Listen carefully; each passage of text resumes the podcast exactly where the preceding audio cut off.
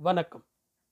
தமிழகத்தின் ஆகச்சிறந்த எழுத்தாளரும் சாகித்ய அகாடமி விருது பெற்றவருமான எழுத்தாளர் திரு இமயம் அவர்களின் கோவேறு கழுதைகள் நாவலின் பதினைந்தாம் அத்தியாயம். ஆரோக்கியம் ஊர் தெருவில் இருக்கும் செட்டியாரின் மளிகை கடைக்கு போகும்போது பொழுது சாய்ந்து விட்டது. அப்போதுதான் துறப்பாட்டிலிருந்து வந்திருந்தாள். அவளுக்கு தலையை குடைந்து கொண்டிருந்தது. இதற்கு காரமாக ரசம் வைத்து குடித்தால்தான் சரியாகும் என்று பூண்டு மிளகு வாங்குவதற்காக ஒரு புட்டியில் வரகை போட்டு எடுத்துக்கொண்டு கிளம்பினாள். நேற்றிலிருந்தே ஆரோக்கியத்திற்கு உடம்பு சரியில்லாமல் போய்விட்டது. நேற்று தெரசா இறந்து போனதற்கு மாறில் அடித்துக்கொண்டு தெருவெங்கும் புரண்டு அழுததுதான் காரணம். சௌரியை விட்டுவிட்டு ஆரோக்கியம் மட்டும் நேற்றிரவே வந்துவிட்டாள் சௌரி விடிய விடிய இன்று வந்து சேர்ந்தான். ஆரோக்கியம் திரவேராஜ் நினைவாகவே இருந்தாள். இன்று துறப்பாட்டில் அவன் பேச்சுத்தான் பேசினாள். பூண்டும் மிளகும் வாங்கி கொண்டு திரும்பும்போது ஊரையே மந்திரக்காரன் போல் வசியப்படுத்தி வைத்திருக்கும் சலவை கடைக்காரன் பெரியசாமியையும் தையல்காரனையும் ஒரு நடை பார்த்துவிட்டு போகலாம் என்று எண்ணினாள். சேரிக்குள் வராமல் ஊர் தெருவிலேயே நடந்தாள். வழியில் எதிர்ப்பட்டவர்களை எல்லாம் விசாரித்தாள். திடீரென்று ஆரோக்கியத்திற்கு கோபம் உண்டாயிற்று. தன் பிழைப்பில் மண்ணை போட்டு விட்டார்களே என்று வருந்தினாள். இந்த எண்ணம் உண்டானதுமே திரும்பிவிட்டால் என்ன என்று எண்ணியவள் தொடர்ந்து அவளை அறியாமலேயே நடந்தாள். இந்த குடித்தனக்காரர்களுக்கு புத்தி ஏன்தான் இப்படியெல்லாம் போகிறதோ? ஊருக்கு ஒரு குடி அதுவும் வண்ணார குடி ஊரில் இருக்கிற குடித்தனக்காரர்களை நம்பித்தானே வண்ணான் வீட்டில் அடுப்பு புகைய வேண்டும். அவர்கள் வயிற்றை வளர்க்க வேண்டும். தங்களையே நம்பி தங்களுக்கே கடைசி வரை துண்டூழியம் செய்யும் கீழ் சாதி வண்ணானை மோசம் செய்ய மனசு எப்படித்தான் வந்ததோ? சனங்க மாறித்தான் விட்டார்கள். ஆரோக்கியம் அவளுக்கு தெரிந்தவர்கள் அவர்களுக்கு முந்தையவர்கள் எல்லாருமே முறை தவறாமல் இந்த ஊரில் இந்த குடித்தனங்களுக்குத்தான் ஊழியம் செய்தார்கள். ஆரோக்கியம் இதுவரை எந்த சச்சரவையும் ஏற்படுத்தவில்லை. குடித்தனங்களின் வேலைகளில் தாமதம் முடங்கல் ஏதுமில்லை. அவர்கள் போடுகிற சோறும் கொடுக்கிற தானியமும் தான் இவர்களுக்கு உயிர் நாடி. அநியாயத்திற்கு எல்லாருமே இப்படியா மாறிப் போவார்கள்? ஆரோக்கியம் என்னவெல்லாமோ நினைத்தாள். பிழைக்கும் பிழைப்பிற்கே ஆபத்து வந்து விட்டதும் அதனால் உண்டான சிக்கல்களும் கண்களை இருக்க மூடினாலும் தோன்றும் உருவங்கள் போல் அவள் மனதில் தோன்றி மறைந்து தோன்றியவாறே இருந்தன. கால்கள் தரையில் ஊன்றி பாவவில்லை. பொம்மையின் கால்கள் போல் இருந்தன. எந்த மரத்தின் நிழலில் அவள் ஒதுங்க முடியும்? எந்த மரத்தின் வேரை இறுக பிடித்து கொள்ள முடியும்? பற்றி பிடித்து கொள்ள என்ன இருக்கிறது? தெருவே அவளுக்கு சொந்தம்.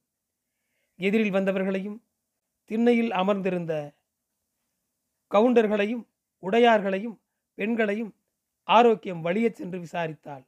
குடும்பம் சொந்தம் காட்டில் பயிர்கள் என்பது பற்றியெல்லாம் தன் விருப்பமாக முன்னும் பின்னுமாக விசாரித்தாள். இங்கே ஒரு வண்ணாத்தி மாவு இருக்கிறங்கிறதே மறந்துருச்சா சாமி? அட அந்தோனி யாரு? இம்பூட்டு இழப்பாக இருக்கீங்களே உடம்புக்கு என்ன? சோகம் இல்லையா? நல்லது பொல்லாதுன்னா சொல்லுங்க சாமி. கரைச்சிக்கிறதுக்கு ஒன்றும் இல்லை ரெண்டு பட்டை மிளகா இருந்தால் போடுங்க ஆச்சோ. இந்த வண்ணாத்தி மாலை மறந்துடாதீங்க சாமி. உங்கள் பற வண்ணாத்தி சாமி. ஆமாம் சாமி. பற வண்ணாத்தி ஆரோக்கியம் தான் ஏசமாங்க உங்கள் பறையும் விட்டு வண்ணாத்தி மாவில் மறந்துடாதீங்க. ஆமாம் சாமி. ஆண்டமாருங்க கொஞ்சம் நினைவில் வைங்க ஆமாங்க. பற வண்ணாத்தி தான் ஆரோக்கியம். உங்கள் காலடியை விட்டு வேற எந்த மண்ணில் போய் நிற்பேன்? தெருவை அளந்து ஒவ்வொரு வீட்டையும் புதிதாக பார்ப்பது போல் புதிய உயிரினமாக வினோதமாக பார்த்தாள் கால்கள் தரையில் ஊன்றவில்லை. இரண்டு தெரு தாண்டியும் கண்ணில் ஒன்றும் தென்படவில்லை. பிறரிடம் கேட்கவும் முடியவில்லை. வெயில் நெருப்பின் சுவாலை போல் கொளுத்துவதை தாங்க முடியாமல் மாறாக்கை அவிழ்த்து தலையில் விரித்து போட்டுக்கொண்டு நடந்தாள். காற்று அனலாக இருந்தது. பிச்சாண்டவர் கோவிலுக்கு முன்தான் சாயபு கடை வைத்திருந்தான். வெயிலுக்கு பயந்து கொண்டு கடையை மறைத்து திரை தொங்க விட்டிருந்தான். வெளியே தெரிந்த மஞ்சளாக இருந்த கால்கள் மேலும் கீழும் பெடலை அழித்து கொண்டிருந்தன. கடையில் சில நபர்கள் நின்றிருந்தனர். ஆரோக்கியம் அவ்விடத்தை விட்டு சண்டைக்காரி போல் வேகமாக நடந்தாள். எதிர்த்து நடப்பவள் போல் வேகமாக நடந்தாள். அடி வயிற்றிலிருந்து எரிச்சலுடன் பொங்கி வந்த அழுகையை மறைத்துக்கொண்டு எதிர்ப்பட்டவர்களிடம் சில வார்த்தைகள் மட்டுமே பேசியவளாக நடந்தாள். தெருவை மாறி மாறி ஊடறுத்தது அவள் பார்வை. எதற்காக நடக்கிறோம் என்பதே அவளுக்கு தெரியவில்லை. புத்தி சுவாதீனம் கெட்டவள் போல் கால்கள் இடற மேலே நடந்தாள். இந்த தையல்கார சாயபு வந்து ரெண்டு மாதம் கூட இருக்காது. ஊர் தெருவில்தான் வீடும் கடையும் என்றாலும் காலனி துணிகளையும் தைக்கிறான். பக்கத்து கிராமங்களிலிருந்தும் சனங்கள் நிறைய வருகிறார்களாம் மேரி தான் சொன்னாள். இதற்கு முன்பு காலனிக்காரர்களின் கிழிப்பு துணிகளை எல்லாம் ஆரோக்கியம்தான் தைப்பாள். எப்போதும் கிழிசல் தைக்க வந்த துணி மூட்டைகள் பொதி பொதியாக ஆரோக்கியம் வீட்டில் கிடக்கும். அவளால் தைத்து முடியாது. சவரி துணி கூட பிடிக்க மாட்டான். விழுந்து விழுந்து ஆரோக்கியம்தான் தைப்பாள். துறப்பாட்டுக்கு போன நேரம் போக ஆரோக்கியத்திற்கு கிழிப்பு தைக்கும் வேலைதான். கிழிசல்களை தைத்து கொண்டு போய் கொடுத்தால் அரை படிக்கு மேல் தானியமோ குழம்பு சாமான்களோ கொடுப்பார்கள். மேரி பெரிய மனுஷியான பிறகு நாள் முழுக்க வீட்டில் கிழிசல் தைக்கும் வேலைதான் அவளுக்கு. இதில் கிடைத்த வருமான தவசத்தை விற்றுத்தான் மேரிக்கு ஒரு ஆட்டுக்குட்டி பிடித்து வந்தால் ஆரோக்கியம். அந்த ஆடு இப்போது போன மாதம்தான் இரண்டு குட்டி போட்டது. இப்போதெல்லாம் சுத்தமாக கீழ்சல்களை தைக்க யாரும் துணிகளை கொண்டு வருவதில்லை. மேரிதான் புலம்பிக் கொண்டிருந்தாள். டார்னு கிழிந்து போயிருக்கோம் துணிகளை கூட கண்மூடி திறப்பதற்குள் தைத்து விடுகிறான் சாயிபு. முன்பெல்லாம் துணியை மிஷினில் தைக்க வேண்டுமென்றால் குடித்தனக்காரர்கள் திட்டக்குடி சின்ன சேலம் என்றுதான் போக வேண்டும். சந்தும் பொந்துமாக இருக்கிற தெருக்களை தாண்டி வந்து சலவை கடைக்காரன் பெரியசாமி வீட்டையும் ஆரோக்கியம் பார்த்தாள். பித்தமயக்கம் போல் தலை சுற்றியது. பிறகு மடமடவென்று வீட்டிற்குள் நடந்தாள். மனதிற்குள் ஒரே இருள் புகுந்து கொண்டது. காலனிக்கும் ஊர் தெருவுக்கும் இடையில் ஒரு புறம்போக்கு தரிசு நிலத்தில் பெரியசாமியின் வீடு புதிதாக கட்டியிருந்தது. ஆள் யாரையும் காணவில்லை. தாழ்வாரத்தின் முன் கீற்றால் பந்தல் போட்டிருந்தது. பெரிய பெஞ்ச். அதன் மேல் இரண்டு மூன்று போர்வைகள். அதன் மேல் கைப்பிடியுடன் ஒரு இரும்பு பெட்டி. இதுக்கெல்லாம் காரணம் அஞ்சாம் கிளாஸ் வரை இருந்த பள்ளிக்கூடம். இப்போ பெரிய பள்ளிக்கூடமாக மாறி பிடிச்சான் வாத்தியாரெல்லாம் பேண்ட்டு மாட்டிக்கிட்டுல இப்போல்லாம் வராங்க. பொம்மநாட்டி கூட உண்டான் முன்ன மாதிரி இல்லை என்று மேரி தான் ஊர் விஷயங்களை எல்லாம் ஆரோக்கியத்திடம் சொன்னாள். இந்த தையல் கடைக்காரனாவது பரவாயில்லை. சலவை கடை பெரியசாமியால் தான் ஆரோக்கியத்துக்கு ஆட்டம் கண்டு விட்டது. அவனை நினைத்தாலே உருட்டிவிட்ட கல்போல் அவளுக்குள் ஏதோ கடகடவென்று அதிர்ந்து ஓடுகிறது. பெரியசாமி சலவை கடை வைத்து இரண்டு மூன்று மாதம் கூட இருக்காது. அதற்குள் நிலைமை பெருமளவுக்கு மோசமாகிவிட்டது. காலனி ஊர்த்தெரு துணி இரண்டுமே இவனிடம் வந்து விடுகிறது. ஊர்த்தெருவில் கூட கிழடுகள் மட்டுமே வண்ணானிடம் இன்னும் துணி போடுகின்றனர். சாதா நூல் சேலைகளை கூட இளம்பெண்கள் இவனிடம் போட ஆரம்பித்து விட்டனர். இப்போதெல்லாம் போர்வையை மட்டும்தான் ஆரோக்கியத்திடம் வெளுக்க போடுகிறார்கள். கல்லில் போட்டு அடித்து நார் நாரா கீழ்ச்சிடா வண்ணாத்திமாவ என்று துணிகளை யாரும் போடுவதில்லை. தினமும் ஏதோ சில துணிகளை ஆரோக்கியம் வீடு வீடாக வாங்கி வந்தாள். ஆனால் பெரியசாமிக்கு அவன் வீட்டிலேயே எடுத்து போய் கொடுக்கிறார்கள். மடிப்போட சாயம் கஞ்சி தண்ணி போட்டு முடமுடன்னு கொடுக்குறானாம். ஒரே வெள்ளையா பூ மாதிரி துணி இருக்கான் கடவுளே ஆரோக்கியம் வீட்டிற்கு வரும்போது ரொம்பவும் களைத்து போய் வந்தாள் தூங்கிக் கொண்டிருந்த மேரியை எழுப்பி பூண்டு மிளகு ரசம் வைக்க சொன்னாள். பிறகு வாசற்படியில் வந்து உட்கார்ந்து தலையில் முக்காடாக போட்டிருந்த சேலை முனையை எடுத்து கழுத்து மார்பு முதுகு கைகளில் வழிந்த வியர்வையை துடைத்து விட்டு கொண்டாள். இந்த வேவாத வெயிலில் எங்கே போயிட்டு வர்ற? நான் எங்கே போவேன்? சொந்தம்னு எனக்கு யார் தான் அந்த மண்ணில் தரிச்சிருக்கா? குளங்குட்டையை பார்த்து உழுந்து உசுர மாச்சிக்கணும். ஊர் தெருவுக்கா போனேன் ஒரு ஏற்காரன் உழுது கேட்டான் ரெண்டு ஏற்காரன் நிறுத்தி கேட்டாங்கிற கதையாக இருக்கு மேரிக்கு கண் கலங்கி விட்டது. பூண்டை உரித்து கொண்டு உள்ளே போனாள். ஊர் தெரு பக்கம் ஏன் போனார் என்று மேரி வருத்தம் கொண்டாள். காலையிலும் மாலையிலும் தான் பெட்டி போடுவான் பெரியசாமி என்று மேரி ஆரோக்கியத்திடம் சொல்லியிருந்தாள் மதிய பொழுதில் இருக்க மாட்டான் என்பதை சொல்லவில்லை. சிறிது நேரத்தில் மேரி சுட சுட ஒரு பித்தளை தூக்கு போகனியில் ரசம் கொண்டு வந்து கொடுத்தாள்.